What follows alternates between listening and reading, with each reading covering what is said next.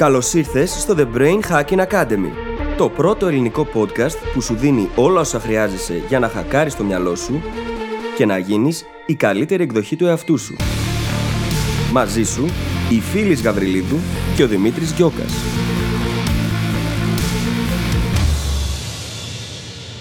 Γεια σου Brain Hacker και καλώς ήρθες σε ακόμα ένα επεισόδιο του The Brain Hacking Academy.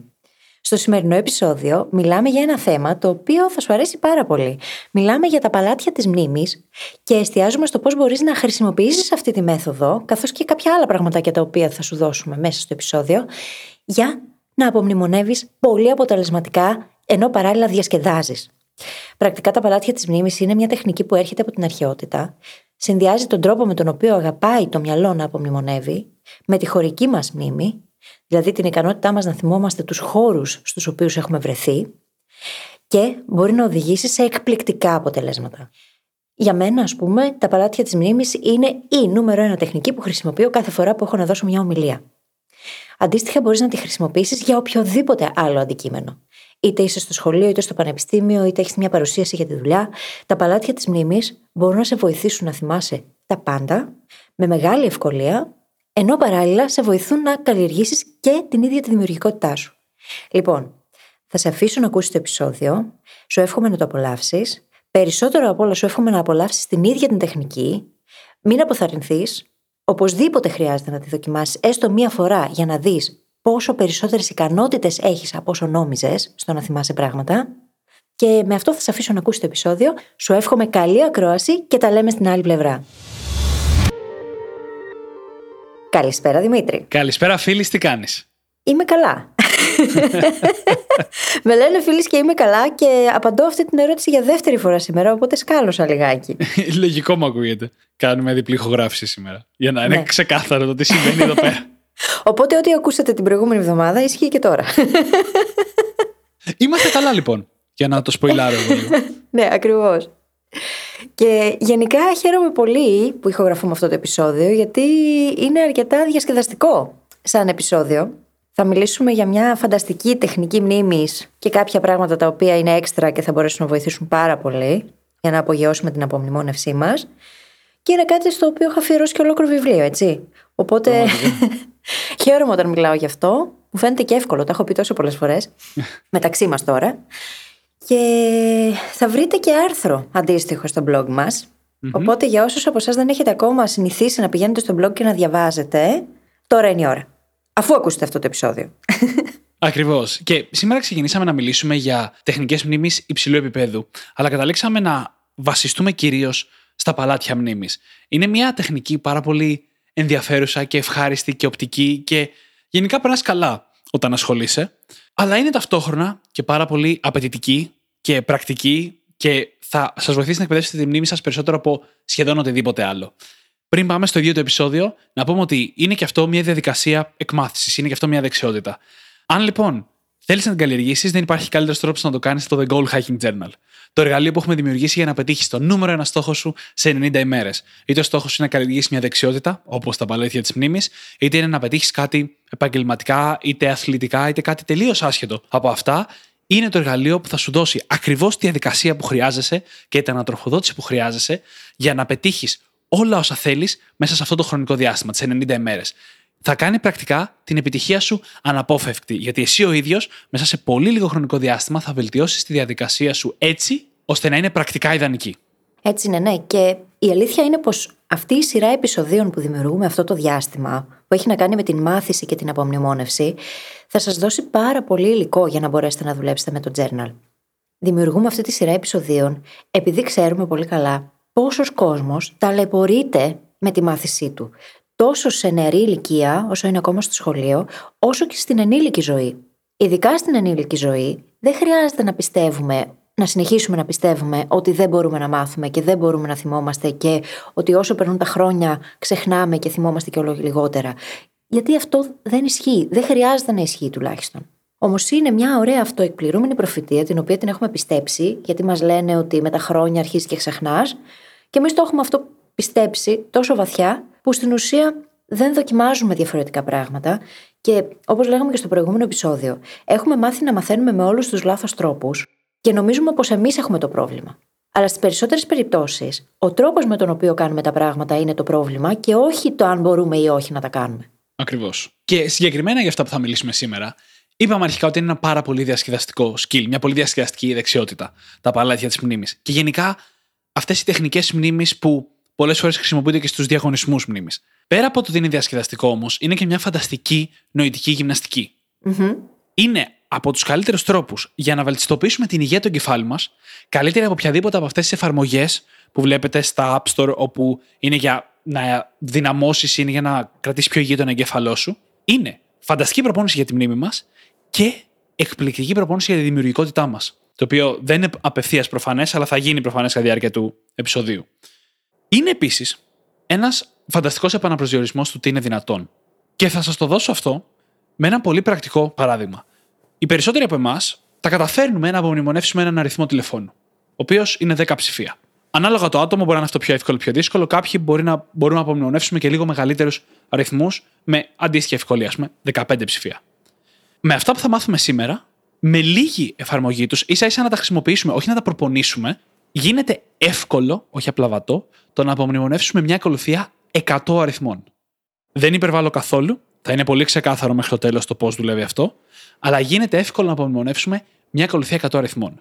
Για να καταλάβετε, στους διαγωνισμούς μνήμης χρησιμοποιούν αυτά που θα μάθουμε σήμερα για να αποθηκεύσουν χίλιους αριθμούς, χίλια ψηφία. Και εννοείται ότι εκεί φτάνεις πλέον στα όρια του ανθρώπινου εγκεφάλου σε λογικό επίπεδο. Αυτοί mm-hmm. το κάνουν σε πάρα πολύ λίγο χρόνο κιόλας, αλλά αυτό δεν είναι το θέμα μας αυτή τη στιγμή. Άρα λοιπόν, μπορούμε να επαναπροσδιορίσουμε το τι είναι δυνατόν. Και σκέψου τώρα να πάρεις όλα αυτά που θα συζητήσουμε εδώ και όλα τα υπόλοιπα που έχουμε συζητήσει και θα συζητήσουμε στα άλλα επεισόδια, να τα ενώσεις, να τα βάλεις μέσα στη διαδικασία που δουλεύεις στο The Goal Hacking Journal για να γίνει και συστηματικά, γιατί η αλήθεια είναι πως δίχως προπόνηση, δίχως συνέπεια στην προπόνηση, στην εξάσκησή σου, μπορεί να δοκιμάσεις κάτι, να λειτουργήσει για λίγο και μετά να το ξεχάσεις. Χρειάζεται λοιπόν να γίνει καθημερινή διαδικασία. Οπότε σκέψου όλα αυτά να τα πάρεις και να τα αποκρισταλώσεις βιωματικά με τη βοήθεια του journal. Πόσο μπορεί να απογειωθεί όλη η προσπάθεια και τα αποτελέσματά σου. Έχω την αίσθηση ότι δεν αναφέραμε νωρίτερα και link για όποιον θέλει να το κάνει δικό του ή να μάθει περισσότερα. Το link λοιπόν είναι brainhackingacademy.gr κάθετος journal. J-O-U-R-N-A-L. Και δεν είναι καθόλου αστείο το πόσο εύκολο μπορεί να γίνει. Για μένα, ας πούμε, το να απομνημονεύσω μια ομιλία δύο ωρών και να πάω να τη δώσω χωρίς σημειώσεις είναι παιχνιδάκι και το διασκεδάζω κιόλας, χωρίς άγχος. Είναι πολύ διασκεδαστικό, είναι εύκολο. Και ακόμα και να χαθείς λίγο στο παλάτι, μπορεί να το χρησιμοποιήσεις αυτό σαν αστιάκι εκείνη την ώρα. Πράγμα που επίσης μου έχει συμβεί. Και δεν πρόκειται να χαθείς γενικά. Δεν θα χαθείς όμως. Είναι τόσο εύκολο και τόσο ωραίο, επειδή τα παλάτια της μνήμης προσαρμόζονται ακριβώς στον τρόπο με τον οποίο δουλεύει το μυαλό μας και απομνημονεύει. Ένα κομμάτι του σημαντικό είναι εκείνο της χωρικής μνήμης, το ότι είναι πολύ εύκολο για εμάς να απομνημονεύσουμε έναν χώρο στον οποίο βρεθήκαμε μια φορά μόνο στη ζωή μας. Και αυτό συμβαίνει επειδή λειτουργούμε έτσι σαν είδος. Καθώς χρειάζεται να ξέρεις από πού είναι η έξοδος, πού είναι τα παράθυρα. Αυτά όλα είναι σημαντικά για την επιβίωσή μας. Πάμε λίγο πιο πίσω. Χρειαζόταν να ξέρεις ποιος είναι ο δρόμος για τη σπηλιά. Ακριβώς. Ποιος είναι ο δρόμος για το νερό, ποιος είναι ο δρόμος για το κυνήγι, ποιος είναι ο δρόμος για το δάσος που έχει φαγητό. Οπότε αυτά όλα είναι πολύ εύκολο να τα θυμόμαστε, ακόμα και αν έχουμε πάει μόνο μια φορά το συγκεκριμένο μονοπάτι. Γιατί είναι θέμα επιβίωσης. Οπότε παίρνουμε αυτό. Το γεγονός ότι το μυαλό μας μπορεί να απομνημονεύει εύκολα χώρους, δρόμους, διαδρομές και το χρησιμοποιούμε για να συνδέσουμε πληροφορίες και μνήμες έτσι ώστε να μπορούμε να τις ανακαλέσουμε και να μπορούμε να τις βρούμε πολύ πιο εύκολα αργότερα όσος χρόνος και αν έχει περάσει. Με όλα αυτά που είπες λοιπόν και ειδικά το παράδειγμα του πώς εσύ το χρησιμοποιούσες στις ομιλίες, βλέπουμε ότι είναι μια τεχνική, μια προσέγγιση αυτή η εξάσκηση της χωρικής μας μνήμης, όπου έχει πρακτικές εφαρμογές σε κάποιες περιπτώσεις. Ακόμα και αν το χρησιμοποιείς σποραδικά και το έχεις προπονήσει λίγο, μπορεί να φανεί χρήσιμο σε περιπτώσεις στις οποίες χρειάζεται να θυμάσαι μια μεγάλη λίστα από πράγματα, ας πούμε, όπως μια ομιλία. Αν απ' την άλλη το προπονήσεις πιο εντατικά, σε κάποιο σημείο θα γίνει ο τρόπος που σκέφτεσαι. Θα γίνει ο τρόπος που αντιμετωπίζεις αριθμούς ή πληροφορίες στην καθημερινότητά σου. Και εκεί, κυριολεκτικά, χωρίς υπερβολές, η καθημερινότητά σου θα μοιάζει με το Sherlock από τη σειρά που τα έχει όλα σε ένα παλάτι μνήμης. Αυτό με τις σκάλες. Ναι, ναι, ναι. Για ποιον έχει δει τη σειρά. Στα βιβλία, βέβαια, και στη σειρά, ο Sherlock το ονομάζει Mind Attic. Μιλάμε για το ίδιο πράγμα όμως. Είναι ακριβώς το ίδιο πράγμα. Είναι αυτή η τεχνική, η οποία έρχεται και από την αρχαιότητα, έτσι. Από το Σιμονίδη το Κείο, mm-hmm. που ήταν σε ένα θέατρο, τον φωνάξαν λίγο να βγει έξω γιατί κάποιος θέλει να του μιλήσει.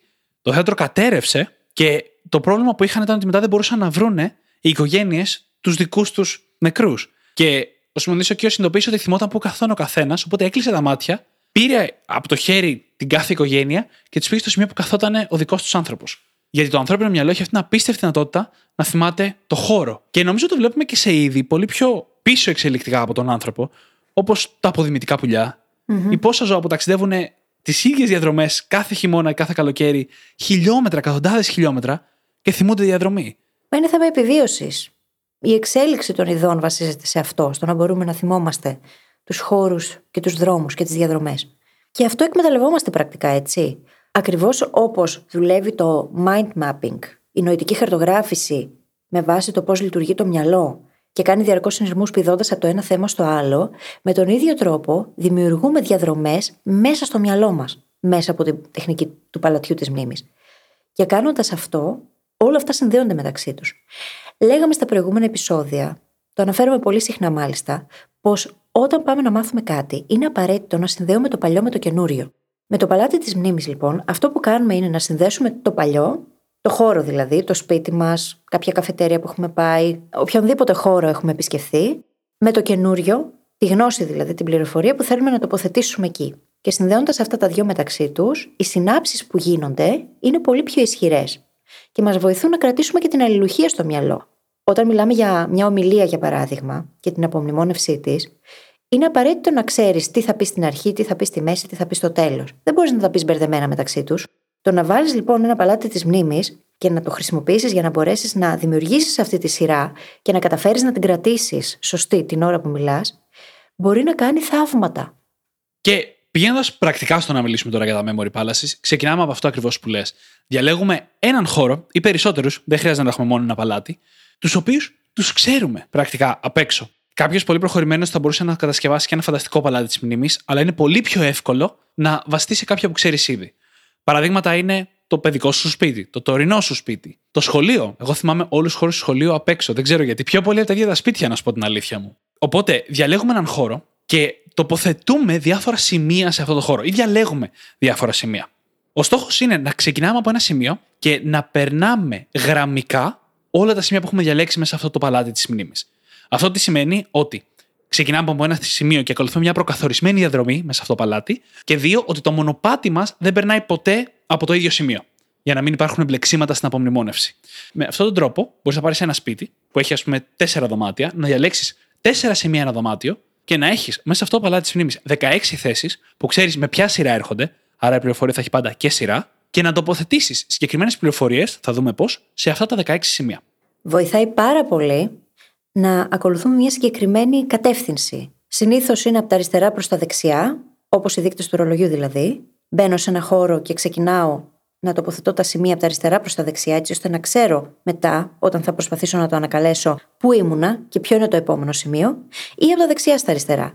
Όποια πορεία και να επιλέξουμε, καλό είναι να τηρούμε πάντα την ίδια για να μην μπερδευτούμε αργότερα.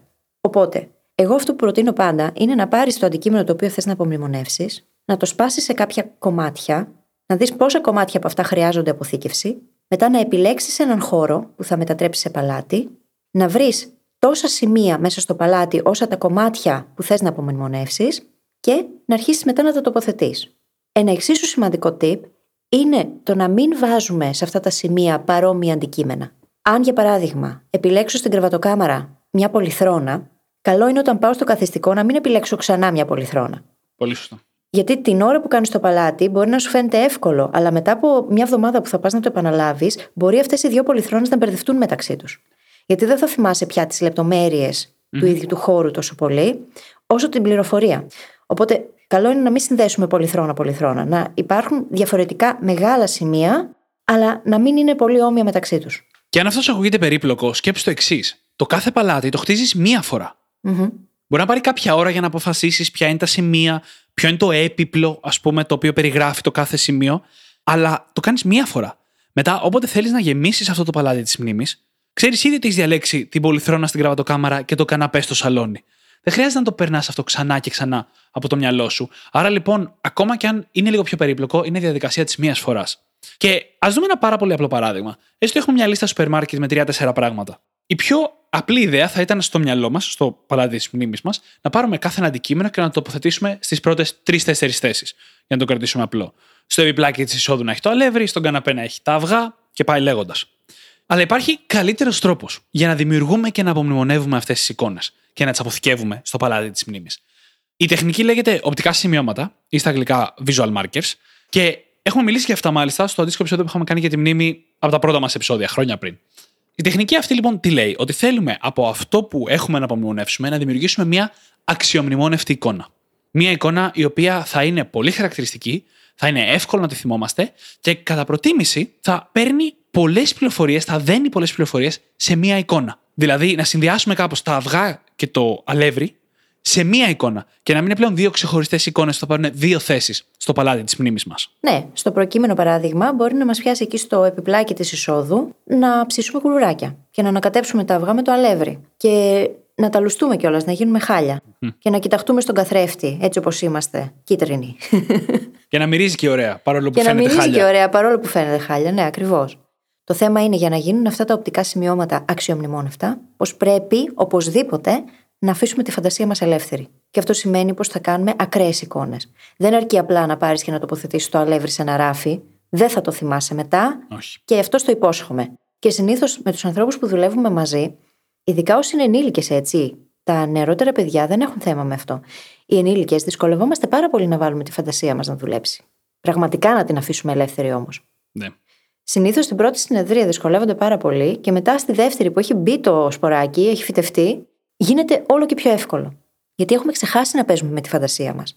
Όμως, όσο πιο φαντασμαγορικές, ακραίες, τραγικές, αηδιαστικές, σεξουαλικές, ε, τρομακτικές εικόνες μπορούμε να δημιουργήσουμε με τα οπτικά σημειώματα, τόσο πιο καλά θα θυμόμαστε αργότερα την πληροφορία. Ακριβώς. Και γι' αυτό είναι πολύ καλύτερο να λούζεσαι το αλεύρι, να πασαλίβεσαι με τα αυγά, να είναι ένας χαμός στο πάτωμα. Και είδατε τι κάναμε πριν, βάλαμε και τις άλλες αισθήσεις στο παιχνίδι. Πάμε να μυρίζει, να φαίνεται, να ακούγεται, να το νιώθουμε πάνω μας. Όσο περισσότερες αισθήσεις βάλεις, τόσο πιο αξιομνημόνευτο θα είναι. Όταν λοιπόν παίρνεις κάτι τόσο βαρετό όσο μια λίστα σούπερ μάρκετ και το κάνεις μια εικόνα που αν την έβλεπες ποτέ σου, θα την έλεγες ιστορία στους φίλους σου για χρόνια, τότε προφανώς και ο εγκέφαλος θα το θυμάται. Και αν καταφέρεις να κάνεις τον εγκέφαλό σου να μπορεί να δημιουργεί αυτές τις εικόνες, το οποίο μπορεί να το κάνει, το έκανε όταν ήσουν ένα παιδί. Έτσι καλλιεργείς τη δημιουργικότητα που λέγαμε νωρίτερα, ότι είναι μια φανταστική εξάσκηση για τη δημιουργικότητά σου. Η αλήθεια είναι πως η όραση είναι τόσο σημαντική για τον άνθρωπο, που υποσυνείδητα όλοι δημιουργούμε λίγο ή πολύ εικόνες όταν ακούμε πληροφορίες, όταν μαθαίνουμε πράγματα. Συνήθως κάνουμε εικόνα.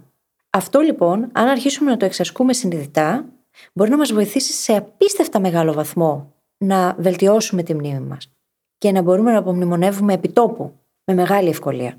Και ο συνδυασμός των δύο τεχνικών που έχουμε μιλήσει μέχρι τώρα είναι πραγματικά η πιο δυνατή τεχνική απομνημόνευσης που έχουμε διαθέσιμη οι άνθρωποι.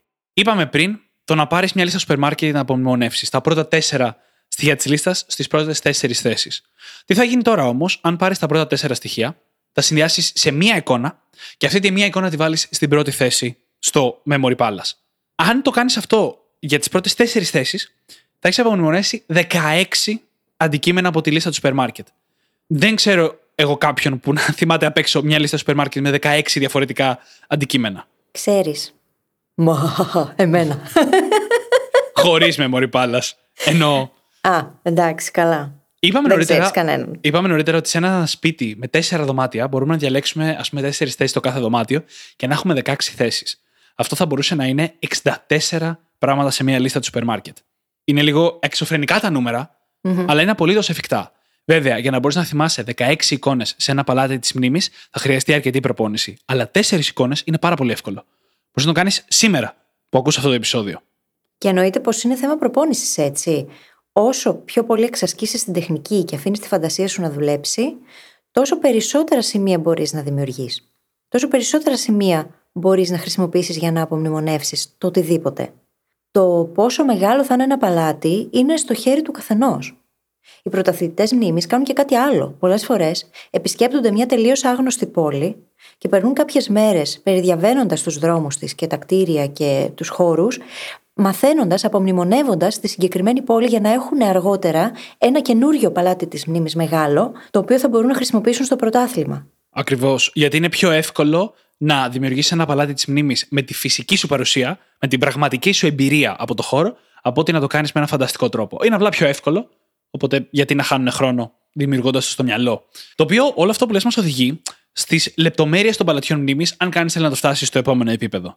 Πρώτα απ' όλα, αν το χρησιμοποιείς συχνά, είναι δύσκολο να αδειάσεις το ίδιο παλάτι της μνήμης από την προηγούμενη πληροφορία και να του βάλεις μια ολοκένουργια. Γι' αυτό και αν το χρησιμοποιείς συχνά, θέλει να έχεις περισσότερα από ένα παλάτια της μνήμης και να αφήνεις αυτά που μόλις γέμισες και δεν τα χρειάζεσαι πλέον να αδειάσουν λίγο πριν τα ξαναχρησιμοποιήσεις. Ναι, γενικά καλό είναι να μην μπλέκουμε το παλάτι με πολλές διαφορετικές πληροφορίες, γιατί εκεί καταλαβαίνετε όλοι ότι θα μπλεχτούν και οι συνάψεις και θα θυμόμαστε ό,τι να είναι. Οπότε καλό είναι να χρησιμοποιούμε διαφορετικά παλάτια, ειδικά όταν τα δημιουργούμε κοντά-κοντά το ένα στα άλλο χρονικά. Συμβουλή νούμερο δύο.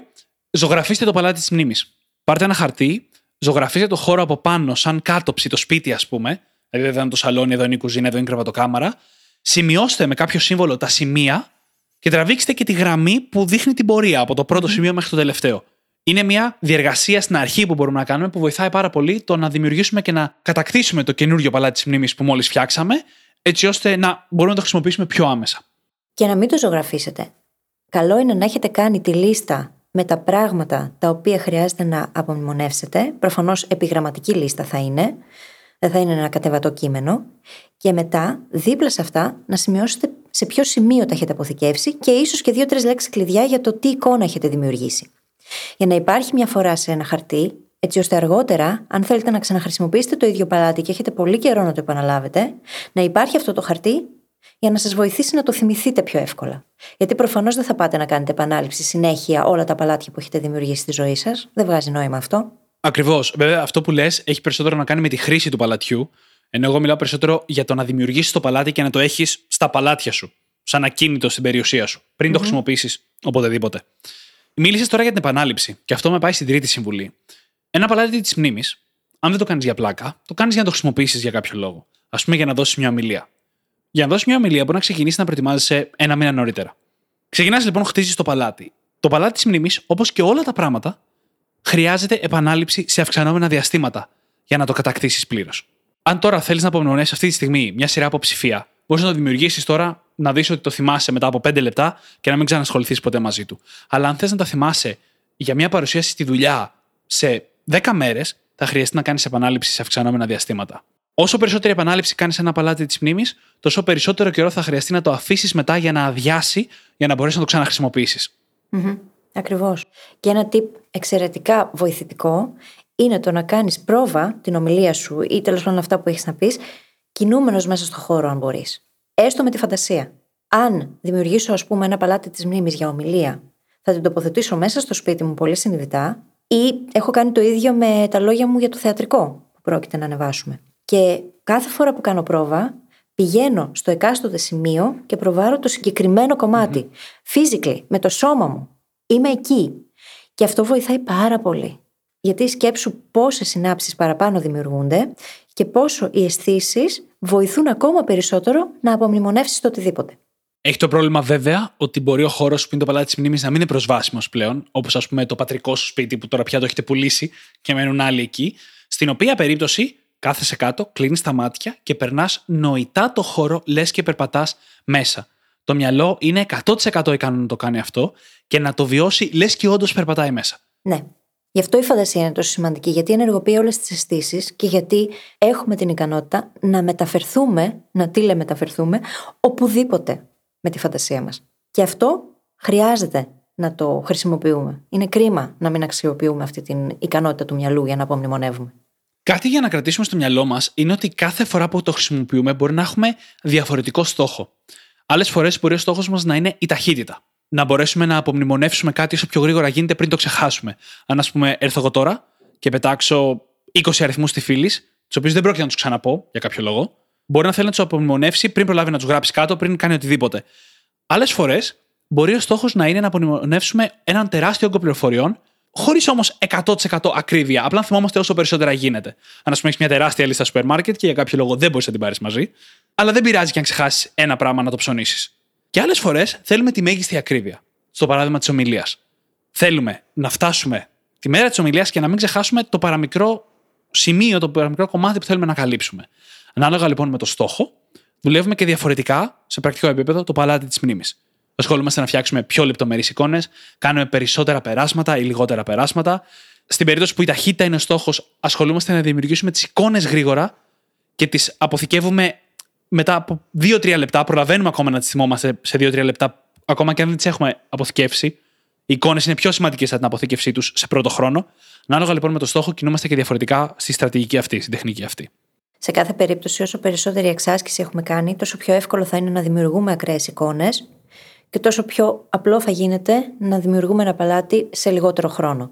Οπότε, αν στην αρχή ξεκινήσετε και δείτε ότι σας τρώει αρκετό χρόνο, μην αποθαρρυνθείτε. Είναι ζήτημα εξάσκησης, καθαρά. Και η φαντασία μας, αν την έχουμε αφήσει και έχει σκουριάσει ειδικά, θέλει λίγο σμπρόξιμο. Οπότε εκεί μπορεί να βοηθήσει το να διαβάζετε και λίγο παραπάνω λογοτεχνία, fiction, να βλέπετε λίγο περισσότερες ταινίες φαντασίας, να αρχίσετε να κάνετε φανταστικές εικόνες στο μυαλό σας μες στην καθημερινότητα. Μην περιμένετε δηλαδή να φτάσετε στο σημείο να δημιουργήσετε ένα παλάτι για να αρχίσετε να εξασκείτε τη φαντασία σας. Δοκιμάστε να παίξετε μέσα στο μυαλό. Είναι και διασκεδαστικό, κάνει και το χρόνο να περνάει έτσι πιο ευχάριστα. Και η υγεία του εγκεφάλου. Τέτοια παιχνίδια βοηθάνε πάρα πολύ τον εγκέφαλο και όσο μεγαλώνει. Κυριολεκτικά έχουν γίνει συνδέσεις με το Alzheimer και ότι βελτιώνει τις πιθανότητες μας απέναντι στο Alzheimer. Τέτοια άσκηση στο μυαλό. Mm-hmm. Και πάμε τώρα στο κομμάτι το οποίο περιμένω πώς και πώς. Θέλω να νερντουλιάσω πόση ώρα και δεν μπορώ. Ωραία. Ετοιμαστείτε, παιδιά. Λοιπόν, τα οπτικά σημειώματα, τα visual markers, είναι πάρα πολύ χρήσιμα και πάρα πολύ εύχρηστα σε πράγματα τα οποία έχουν οπτική υπόσταση, όπως ας πούμε η λίστα του σούπερ μάρκετ. Πολλές φορές όμως αυτά που θέλουμε να απομνημονεύσουμε δεν έχουν τόσο οπτική υπόσταση, όπως αριθμοί. Είναι το πιο κλασικό. Γι' αυτό υπάρχουν κάποια συστήματα τα οποία μας βοηθάνε να μετατρέψουμε πιο αφηρημένα πράγματα σε εικόνες. Το πιο γνωστό και το πιο ευρέως χρησιμοποιούμενο σύστημα για να απομνημονεύσουμε αριθμούς λέγεται το Major System, το οποίο αντιστοιχεί κάθε ψηφίο με κάποιο ή κάποια σύμφωνα. Παραδείγματος χάρη, ο αριθμός δύο είναι το N στα αγγλικά, το N, το οποίο έχει συσχετιστεί γιατί το N έχει δύο μπαστούνάκια. Mm-hmm. Το τρία είναι το μη στα αγγλικά, γιατί το μη έχει τρία μπαστούνάκια. Το τέσσερα είναι το R, γιατί το four τελειώνει σε R. Mm-hmm. Το πέντε είναι το L, δεν έχω ιδέα για ποιο λόγο, και πάει λέγοντας. Όταν λοιπόν έχουμε αυτούς τους αριθμούς που αντιστοιχούν σε κάποια σύμφωνα και εμφανίζονται μπροστά μας, μπορούμε να χρησιμοποιήσουμε τα σύμφωνα για να δημιουργήσουμε λέξεις. Ένα πολύ απλό παράδειγμα είναι ότι ο αριθμός είκοσι δύο είναι δύο φορές το νι, δύο νι, το οποίο μπορεί να γίνει none, που είναι η καλόγρια. Onion, που είναι το κρεμμύδι, ή Ninja, γιατί το J δεν χρησιμοποιείται πουθενά αλλού και μπορούμε να το χρησιμοποιήσουμε όπου θέλουμε. Αν δούμε τον αριθμό διακόσια τριάντα πέντε, νι, μη, λάμδα, μπορούμε εύκολα να δημιουργήσουμε τη λέξη animal. Και το λέω στα αγγλικά γιατί αυτά τα σύμφωνα αυτής τη αντιστοιχία αυτής είναι στα αγγλικά. Αν θέλουμε να το χρησιμοποιήσουμε στα ελληνικά, θα πρέπει να φτιάξουμε τις δικές μας αντιστοιχίες και αντίστοιχα τις λέξεις. Άρα λοιπόν, αν βάλουμε τον αριθμό είκοσι δύο χιλιάδες διακόσια τριάντα πέντε, έχουμε τις λέξεις Ninja, animal. Πόσο εύκολη εικόνα είναι αυτό. Για παίξτε λιγάκι τώρα, μια και είπαμε πριν και για τη φαντασία. Εγώ έχω δει μπροστά μου μια τίγρη ντυμένη νίντζα πάντως εκατό τοις εκατό αυτή τη στιγμή. εκατό τοις εκατό. Ή θα μπορούσε να είναι οτιδήποτε, έτσι, οτιδήποτε. Μπορούμε να παίξουμε τόσο πολύ με αυτές τις εικόνες. Οπότε για το πρακτικό κομμάτι, επειδή εμείς μιλάμε ελληνικά, αυτό που χρειάζεται να κάνετε είναι να πάρετε και να αντιστοιχίσετε έναν αριθμό από το μηδέν έως το εννιά με ένα σύμφωνο στα ελληνικά. Χρειάζεται άρα δέκα σύμφωνα. Να αντιστοιχίσετε λοιπόν τα σύμφωνα της επιλογής σας και προσπαθήστε να κάνετε και το συσχετισμό όπως πριν είπε ο Δημήτρης για τα αγγλικά. Το νι που έχει δύο μπαστούνάκια, το μη που έχει τρία μπαστούνάκια. Να παίξετε λιγάκι με αυτόν τον τρόπο έτσι ώστε να μπορείτε να το θυμόσαστε καλύτερα. Και αφού έχετε απομνημονεύσει αυτή την αντιστοίχηση, μπορείτε μετά να παίξετε με λεξιλόγιο, με λέξεις. Και μάλιστα κάποιοι αριθμοί μπορούν να πάρουν παραπάνω από ένα σύμφωνο. Η καλύτερη πρόταση που έχω εγώ είναι να πάτε να βρείτε το major σύστημα στα αγγλικά. Να καταλάβετε τη λογική και να αντιστοιχίσετε παρόμοια σύμφωνα στα ελληνικά. Όχι τίποτα άλλο, είναι ένα τόσο δοκιμασμένο σύστημα από τόσο πολλούς ανθρώπους και σε διαγωνισμούς μνήμης, που γιατί να το χτίσουμε από το μηδέν, γιατί να ξαναανακαλύψουμε τη φωτιά και να μην προσαρμόσουμε απλά αυτό που υπάρχει σε εμάς. Τώρα, εδώ που γίνεται ακόμα πιο ενδιαφέρον, είναι ότι αν χρησιμοποιείς αυτό το σύστημα για λίγο καιρό, και πιστέψτε με, το προπονείς λίγο καιρό και αρχίζει και σου γίνεται δεύτερη φύση, θα αρχίσουμε να χρησιμοποιούμε τις ίδιες λέξεις για τα ίδια σετ αριθμών μετά από λίγο. Δεν υπάρχει περίπτωση μετά από ένα σημείο να δεις το είκοσι δύο και να μην σκεφτείς Ninja. Δεν θα ψάχνεις άλλες λέξεις πλέον. Όταν το κάνεις αυτό, αρχίζεις και χτίζεις μια αντιστοιχία, όπου κάποιοι αριθμοί, ας πούμε κάποια διψήφια σετ, είναι κάποιες συγκεκριμένες λέξεις. Και μπορείς πλέον να πηγαίνεις κατευθείαν στις εικόνες, χωρίς να χρειάζεται να σκέφτεσαι τα σύμφωνα. Το οποίο μας οδηγεί στο σύστημα πάω. Πι έι ο. Οκ. Να πω κάτι. Τους βοήθησα να το θυμούνται τώρα. Πες τους και τι σημαίνει πάω. Πάω σημαίνει person, action, object. Πρόσωπο, δράση, αντικείμενο. Στο οποίο κάθε αντιστοίχηση που κάνεις έχει τρία πράγματα πλέον. Ας πούμε, ο ninja πετάει ένα αστεράκι του ninja. Και για να το κάνουμε αυτό πιο εύκολο, ας μιλήσουμε λίγο για την απομνημόνευση μιας τράπουλας. Έστω ότι παίρνεις μια τράπουλα, πενήντα δύο φύλλα, τα ανακατεύεις και θέλεις να τα απομνημονεύσεις με τη σειρά. Δηλαδή, σου δίνω εγώ τα ανακατεμένη τράπουλα, εσύ την παίρνεις, τα κοιτάς φύλλο-φύλλο και στο τέλος μου λες όλα τα φύλλα με ποια σειρά ήταν. Το οποίο είναι αρκετά δύσκολο. Για να το κάνεις αυτό, χρησιμοποιείς ένα σύστημα σαν το πάω, όπου κάθε φύλλο αντιστοιχεί σε μια τριάδα. Person, action, object. Ας πούμε, ο άσος, καρό, μπορεί να είναι ο Bill Gates να πληκτρολογεί σε ένα πληκτρολόγιο. Mm-hmm. Το πέντε καρό μπορεί να είναι ο Michael Jordan να σουτάρει μια μπάλα του μπάσκετ. Mm-hmm. Και το οκτώ καρό, για να το κρατήσουμε απλό, μπορεί να είναι ο Mike Tyson βαράει μπουνιά σε ένα σακό του box. Κάθε ένα λοιπόν φύλλο έχει τρία χαρακτηριστικά: το πρόσωπο, τη δράση και το αντικείμενο.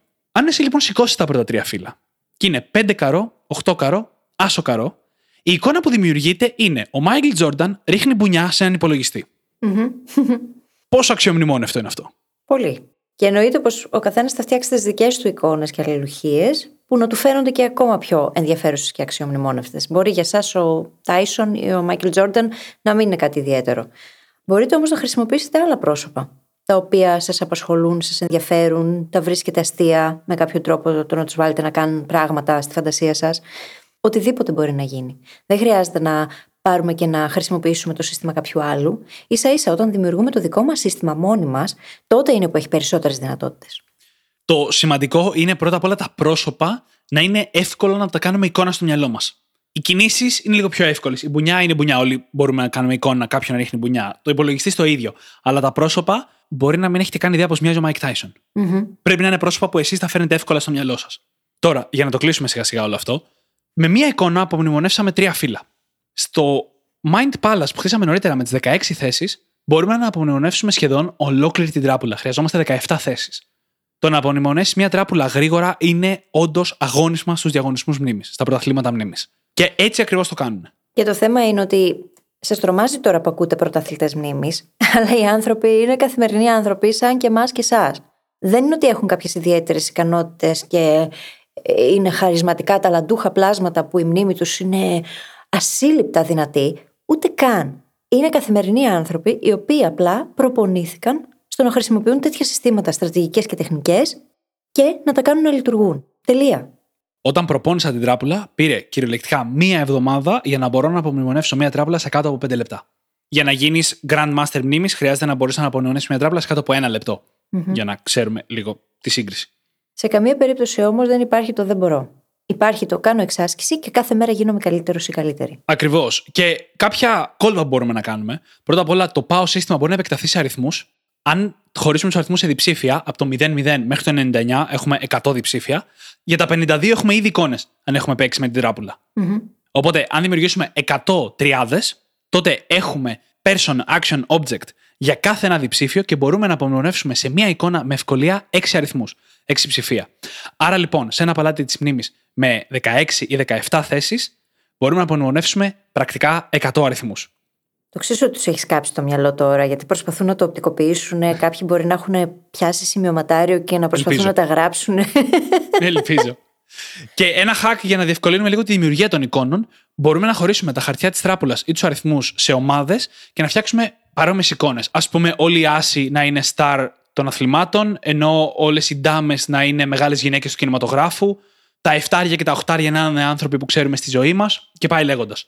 Και αυτό που είπες τώρα είναι chunking, έτσι. Γιατί δεν δημιουργείς άσχετες εικόνες μεταξύ τους, δημιουργείς εικόνες οι οποίες μπορούν να μπουν κάτω από μια κοινή ομπρέλα, που να είναι κάτι σαν οικογένειες λέξεων, όπως θα τις λέγαμε π.χ.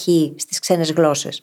Πράγματα τα οποία να είναι κάπως κοντά, να συγγενεύουν μεταξύ τους, γιατί αυτό κάνει ακόμα πιο εύκολο τώρα μπορείς να τα θυμάσαι. Και όπως είπαμε, όλο αυτό είναι και διασκεδαστικό, είναι και άσκηση για τον εγκέφαλο. Αν είχα να προτείνω κάτι, θα ήταν σε όποιον θέλει να ακολουθήσει την πρόκληση, να μάθει να απομνημονεύει μια τράπουλα σε κάτω από πέντε λεπτά. Ξαναλέω, μου πήρε μία εβδομάδα. Ήταν μια πάρα πολύ ευχάριστη διαδικασία. Μην νομίζετε ότι ασχολιόμουν όλη μέρα, όλη την εβδομάδα. Ξεκάθαρα το πιο δύσκολο κομμάτι ήταν η δημιουργία των εικόνων, των πενήντα δύο διαφορετικών προσώπων, δράσεων και αντικειμένων. Αλλά το πόσο εύκολα έγινε και το πόσο αποδοτικό ήταν, μου άλλαξε για πάντα την αντίληψή μου για τη μνήμη μου. Και πιστέψτε με, σε εκείνο το σημείο είχα ήδη την πεποίθηση ότι η μνήμη μας εκπαιδεύεται, ότι είναι πολύ πιο δυνατή από ό,τι φανταζόμαστε κτλ. Μα αυτό είναι το πιο ωραίο απ' όλα. Είναι το ότι κάνεις εκείνη τη φανταστική ερώτηση, το αν μπορώ να κάνω αυτό, τι άλλο μπορώ να κάνω. Είναι ασύλληπτο όταν συμβαίνει. Γιατί εκεί συνειδητοποιείς ότι μέχρι πρότινος έβαζες τον εαυτό σου περιορισμούς και δεν το ήξερες κιόλας. Πόσα στερεότυπα καταραίουν όταν καταφέρεις να φτιάξεις ένα παλάτι μνήμης ή να χρησιμοποιήσεις το σύστημα πάο και να δεις ότι μπορείς να θυμάσαι τόσο πολλά πράγματα. Παρεμπιπτόντως, αν έχεις φτάσει μέχρι εδώ και είσαι λίγο σε φάση τι λένε αυτοί, εγώ απλά θέλω να βελτιώσω λίγο τη μνήμη μου. Αυτό το επεισόδιο είναι για υψηλό επίπεδο τεχνικές μνήμης. Έχουμε κάνει δύο άλλα επεισόδια για τη μνήμη, στην οποία καλύπτουμε πολύ πιο πρακτικές και καθημερινές και βασικές συμβουλές για να βιώνεις την καθημερινότητά σου καλύτερη μνήμη. Εκείνες είναι που θα σε βοηθήσουν να θυμάσαι περισσότερα όταν μελετάς ή όταν μαθαίνεις κάτι καινούριο, αλλά καμία από αυτές δεν θα σε βοηθήσει να απομνημονεύσεις εκατό ψηφία στη σειρά. Σίγουρα. Σίγουρα. Και κάτι το οποίο προβληματίζει τους περισσότερους ανθρώπους είναι το να θυμούνται ονόματα, Δημήτρη. Έτσι δεν είναι? Ναι, και είναι ενδιαφέρον να μιλήσουμε γι' αυτό σήμερα, παρόλο που μιλάμε για τα παλάτια μνήμης, γιατί η τεχνική που εφαρμόζεις βασίζεται στις ίδιες ακριβώς αρχές με αυτό που συζητήσαμε σήμερα. Και είναι ίσως και ένας τρόπος να ξεκαθαρίσουμε ότι αυτές οι τεχνικές, αυτή η προσέγγιση είναι αυτή που θα μας δώσει την καλύτερη απομνημόνευση. Και μάλιστα είναι κάτι που μπορούμε να κάνουμε στην καθημερινότητα, γιατί συνήθως γνωρίζουμε κόσμο, καινούριο κόσμο θέλω να πω. Οπότε αυτό μπορεί να βοηθήσει στο να κάνουμε εξάσκηση σε καθημερινή βάση, χωρίς να χρειάζεται να το σκεφτόμαστε και τόσο πολύ. Ειδικά αν η δουλειά μας έχει να κάνει με το να συναντάμε ανθρώπους, όπως για παράδειγμα οι πωλήσεις ή κάτι άλλο παρόμοιο. Και για κάθε άνθρωπο δεν υπάρχει πιο γλυκός ήχος στη γλώσσα από το όνομά του. Ναι, είναι υπέροχο να θυμούνται οι άλλοι το όνομά σου και να το χρησιμοποιούν. Ακριβώς. Όχι σε υπερβολικό βαθμό να ακούγεται και creepy. Είπαμε. Είναι πολύ ωραίο να θυμάσαι το όνομα του άλλου και τους βλέπεις ότι πραγματικά χαίρονται όταν το θυμάσαι. Και δείχνει ότι ενδιαφέρεσαι. Και όταν έχεις λίγο χρόνο να κάνεις μια πρώτη εντύπωση, είναι ένας πολύ εύκολος τρόπος να κάνεις καλή πρώτη εντύπωση. Mm-hmm. Η δεύτερη εντύπωση, μάλλον. Ξέρεις τι, με όλα αυτά που συζητάμε σήμερα και όσα έχουμε συζητήσει και στο παρελθόν σε ό,τι αφορά τη μνήμη, το βασικότερο κομμάτι είναι η συγκέντρωση. Σωστά. Όλες αυτές οι τεχνικές, επειδή είναι διασκεδαστικές, βάζουν τη φαντασία μας να δουλέψει, μας φέρνουν στο τώρα, στη στιγμή. Πρακτικά μας οδηγούν στο να συγκεντρωνόμαστε στη στιγμή. Και πολλές φορές έχω πει ότι αν μπορούσαμε πραγματικά να συγκεντρωνόμαστε εκατό τοις εκατό στο ένα πράγμα που έχουμε μπροστά μας κάθε φορά, όλες αυτές οι τεχνικές μνήμης θα ήταν περιττές. Πραγματικά. Γιατί εκεί που υποφέρουμε είναι στο κομμάτι της συγκέντρωσης. Γνωρίζουμε έναν άνθρωπο για πρώτη φορά και στο μυαλό μας δεν έχουμε να θυμόμαστε το όνομά του. Έχουμε το τι θα πούμε εμείς μετά, πώς φαινόμαστε, αν τα μαλλιά μας είναι στη θέση τους, αν έχει φύγει το κραγιόν μας, αν είμαστε γυναίκες, και δεν ξέρω κι εγώ τι άλλο μπορεί να σκεφτόμαστε. Αν όμως συγκεντρωνόμασταν στο όνομά του όταν θα μας το πει, τότε οι πιθανότητες να το θυμόμαστε θα ήταν αυξημένες. Πόσο μάλλον δε, αν βάλουμε και τη φαντασία στο παιχνίδι. Ακριβώς. Και πόση ώρα συγκέντρωσης θέλει κιόλας για να ακούσεις πραγματικά το όνομα του άλλου ανθρώπου. Όταν λοιπόν σου λέει ο άλλος το όνομά του, το πρώτο που έχεις να κάνεις είναι να το επαναλάβεις λίγο στο μυαλό σου. Μόνο και μόνο αυτό να κάνεις δείχνει ότι έδωσες αρκετή συγκέντρωση εκείνη τη στιγμή για να αλληλεπιδράσεις με αυτό που άκουσες. Θα πάω ένα βήμα πίσω. Ναι. Είναι σημαντικό να έχεις την πρόθεση να θυμάσαι τα ονόματα των ανθρώπων που γνωρίζεις. Πριν από οτιδήποτε, η πρόθεση είναι αυτή που θα κάνει και τη διαφορά. Γιατί χωρίς αυτήν δεν πρόκειται να έχεις στο νου σου το να επαναλάβεις το όνομά του ή να κάνεις το οτιδήποτε άλλο. Γι' αυτό και μιλάμε και για την αξία του να θυμάσαι ονόματα. Για να αυξήσουμε την πρόθεση που έχει ο καθένας να το κάνει αυτό. Αφού λοιπόν επαναλάβεις λίγο το όνομα, έχεις να κάνεις πλέον δύο πράγματα. Το ένα είναι να παίξεις με το όνομα. Είτε ακούγεται σαν κάποια άλλη λέξη, είτε σου θυμίζει κάποιο άνθρωπο που είναι τελείως άσχετος με τον άνθρωπο που έχεις μπροστά σου. Κάθε όνομα προσφέρεται για να δημιουργήσεις μια αξιομνημόνευτη εικόνα. Αν την άλλη τη λένε Αλίκη, πόσο εύκολη εικόνα είναι να κάνεις κάτι που έχει να κάνει με την Αλίκη στη χώρα των θαυμάτων, ας πούμε. Mm-hmm. Το δεύτερο που έχεις να κάνεις είναι να εντοπίσεις ένα χαρακτηριστικό. Οι περισσότεροι άνθρωποι διαλέγουν στο πρόσωπο, αλλά δεν είναι απαραίτητο. Πάνω στον άλλον, για να τοποθετήσεις εκεί την εικόνα που δημιούργησες. Αν λοιπόν η Αλίκη έχει πολύ έντονα φρύδια, θα πάρεις την Αλίκη στη χώρα των θαυμάτων, θα πάρεις και τον καπελά, θα κάνεις όλα μία εικόνα και θα τη βάλεις πάνω στα φρύδια. Να πηδάνε από το ένα φρύδι στο άλλο. Προσοχή, μην αρχίσετε και γελάτε μες στα μούτρα του ανθρώπου. Χρειάζεται λίγο πειθαρχία. Φαντάζεστε διάφορα. Δεν πρόκειται ποτέ να ξεχάσετε το όνομα πάντως μετά. Ναι, όχι. Δεν πρόκειται. Δεν πρόκειται. Το θέμα είναι ότι θέλει και αυτό επανάληψη, έτσι. Μην βασιστείτε ότι α, έκανα την τεχνική, χρησιμοποίησα τη φαντασία μου και αυτό ήτανε. Χρειάζεται και πάλι επανάληψη σε αυξανόμενα διαστήματα για να τα θυμόμαστε. Αν μας νοιάζει να θυμόμαστε τα ονόματα των ανθρώπων που συναντάμε, θα το κάνουμε και αυτό. Κάτι ακόμα που μπορεί να μας βοηθήσει είναι να συνδυάσουμε ανθρώπους που γνωρίζουμε με το ίδιο όνομα με τη νέα γνωριμία. Δηλαδή, αν γνωρίσω κάποιον που τον λένε Δημήτρη, μπορεί να εστιάσω στο πρόσωπό του και να βάλω τον Δημήτρη μαζί με τον Δημήτρη με τον οποίο μιλάω τώρα, να κάνουν κάτι μαζί. Ηχογράφηση podcast, ας πούμε. Ναι. Ή κάτι άλλο το οποίο να μου φαίνεται πολύ αστείο, π.χ. να τους βάλω να χορέψουν μαζί. Ή να βάλω αυτόν τον άνθρωπο να κάνει μία πράξη, μία δράση, την οποία ο Δημήτρης την κάνει πολύ συχνά. Και την έχω συνδυάσει μαζί του. Να μιλάει. podcast. Ναι. Οι δυνατότητες είναι πάρα πολλές. Το θέμα είναι πώς μπορούμε να γίνουμε δημιουργικοί με το όνομα του άλλου, έτσι ώστε να μπορέσουμε αργότερα να το θυμόμαστε αυτό το όνομα, να το συγκρατήσουμε. Όλες οι αρχές που συζητήσαμε σε αυτό το επεισόδιο, που έχουν να κάνουν με τη φαντασία, με το να συνδέουμε το παλιό με το καινούριο, όλα αυτά βρίσκουν εφαρμογή και εδώ. Και σίγουρα το πιο όμορφο απ' όλα είναι το γεγονός ότι θα θυμόμαστε αργότερα τα ονόματα όλων των ανθρώπων που συναντάμε. Ακριβώς. Και ποιες είναι οι αρχές που συζητήσαμε σήμερα? Ένα, η δημιουργικότητα. Το να δημιουργούμε εικόνες οι οποίες είναι αξιομνημόνευτες. Το τι σημαίνει αυτό είναι αρκετά αντικειμενικό. Τα είπαμε νωρίτερα. Σεξουαλικές εικόνες, έντονες εικόνες, βίαιες εικόνες, αστείες εικόνες. Οτιδήποτε θα το λέγαμε ιστορία στους φίλους μας, αν το βλέπαμε πραγματικά μπροστά μας, μας κάνει. Ή μπορεί και να μην το λέγαμε. Αυτό τι φαντάστηκες. Μετά είναι το να τοποθετήσεις κάπου χωρικά. Είτε είναι αυτό σε ένα παλάτι της μνήμης, είτε είναι στο πρόσωπο του άλλου ανθρώπου. Το θέμα είναι να εκμεταλλευτούμε την ικανότητα που έχει το μυαλό μας με το χώρο. Και κάτι που υπονοείται πολύ σε αυτό που είπαμε, δεν το τονίσαμε τόσο πολύ, είναι ότι συνεχώς προσπαθούμε να δημιουργήσουμε έξτρα συνδέσεις στον εγκέφαλο. Είτε είναι ότι ο αριθμός δύο συνδέεται με τον Νι γιατί έχει δύο μπαστούνάκια. Είτε είναι ο Δημήτρης που το συνδυάζουμε με τον Δημήτρη που ακούτε αυτή τη στιγμή. Ό,τι και να κάνουμε, προσπαθούμε να δημιουργήσουμε συνδέσεις που έχει ήδη ο εγκέφαλός μας ή να δημιουργήσουμε όσο περισσότερες μπορούμε. Ακόμα και αν φαίνονται χαζές, στην απομνημόνευση μετράνε. Μα αυτό είναι και το point. Να φαίνονται χαζές, ανόητες, αστείες, γελίες. Γιατί έτσι γίνονται αξιομνημόνευτες. Το μυαλό μας θυμάται πολύ καλύτερα οτιδήποτε ακραίο. Το αποθηκεύει, το συγκρατεί. Δεν θα συγκρατήσει ένα αυγό που έπεσε στο πάτωμα απλά. Θα συγκρατήσει όμως το να έχω πατήσει εγώ με γυμνό πόδι μέσα στο αυγό. Ακριβώς. Γιατί θα έχω αισθανθεί την αηδία, θα έχω αισθανθεί την αίσθηση αυτή που έχει το κρύο αυγό, τη μυρωδιά ίσως να έχω αντιληφθεί. Σκεφτόμουν τώρα, ας πούμε, ότι αν θέλω να ψωνίσω στο σούπερ μάρκετ νουτέλα και αλεύρι, μπορώ να φτιάξω μια εικόνα τύπου πίσα και πούπουλα. Mm-hmm. Σιγά μην την ξεχάσεις. Για σένα, ναι, μπαμπέσα. Νομίζω ότι με αυτό μπορούμε να κλείσουμε το επεισόδιο. Τι λες και εσύ? Ναι. Με την πίσα και τα πούπουλα. Ναι. Που είναι με νουτέλα και αλεύρι. Όπως πάντα, θα βρείτε τις σημειώσεις του επεισοδίου μας στο site μας, στο brain hacking academy dot g r, όπου μπορείτε να βρείτε και το journal μας, είτε πηγαίνοντας απευθείας στο κατάστημά μας, είτε πηγαίνοντας στο brain hacking academy dot g r, κάθετος journal. J-O-U-R-N-A-L.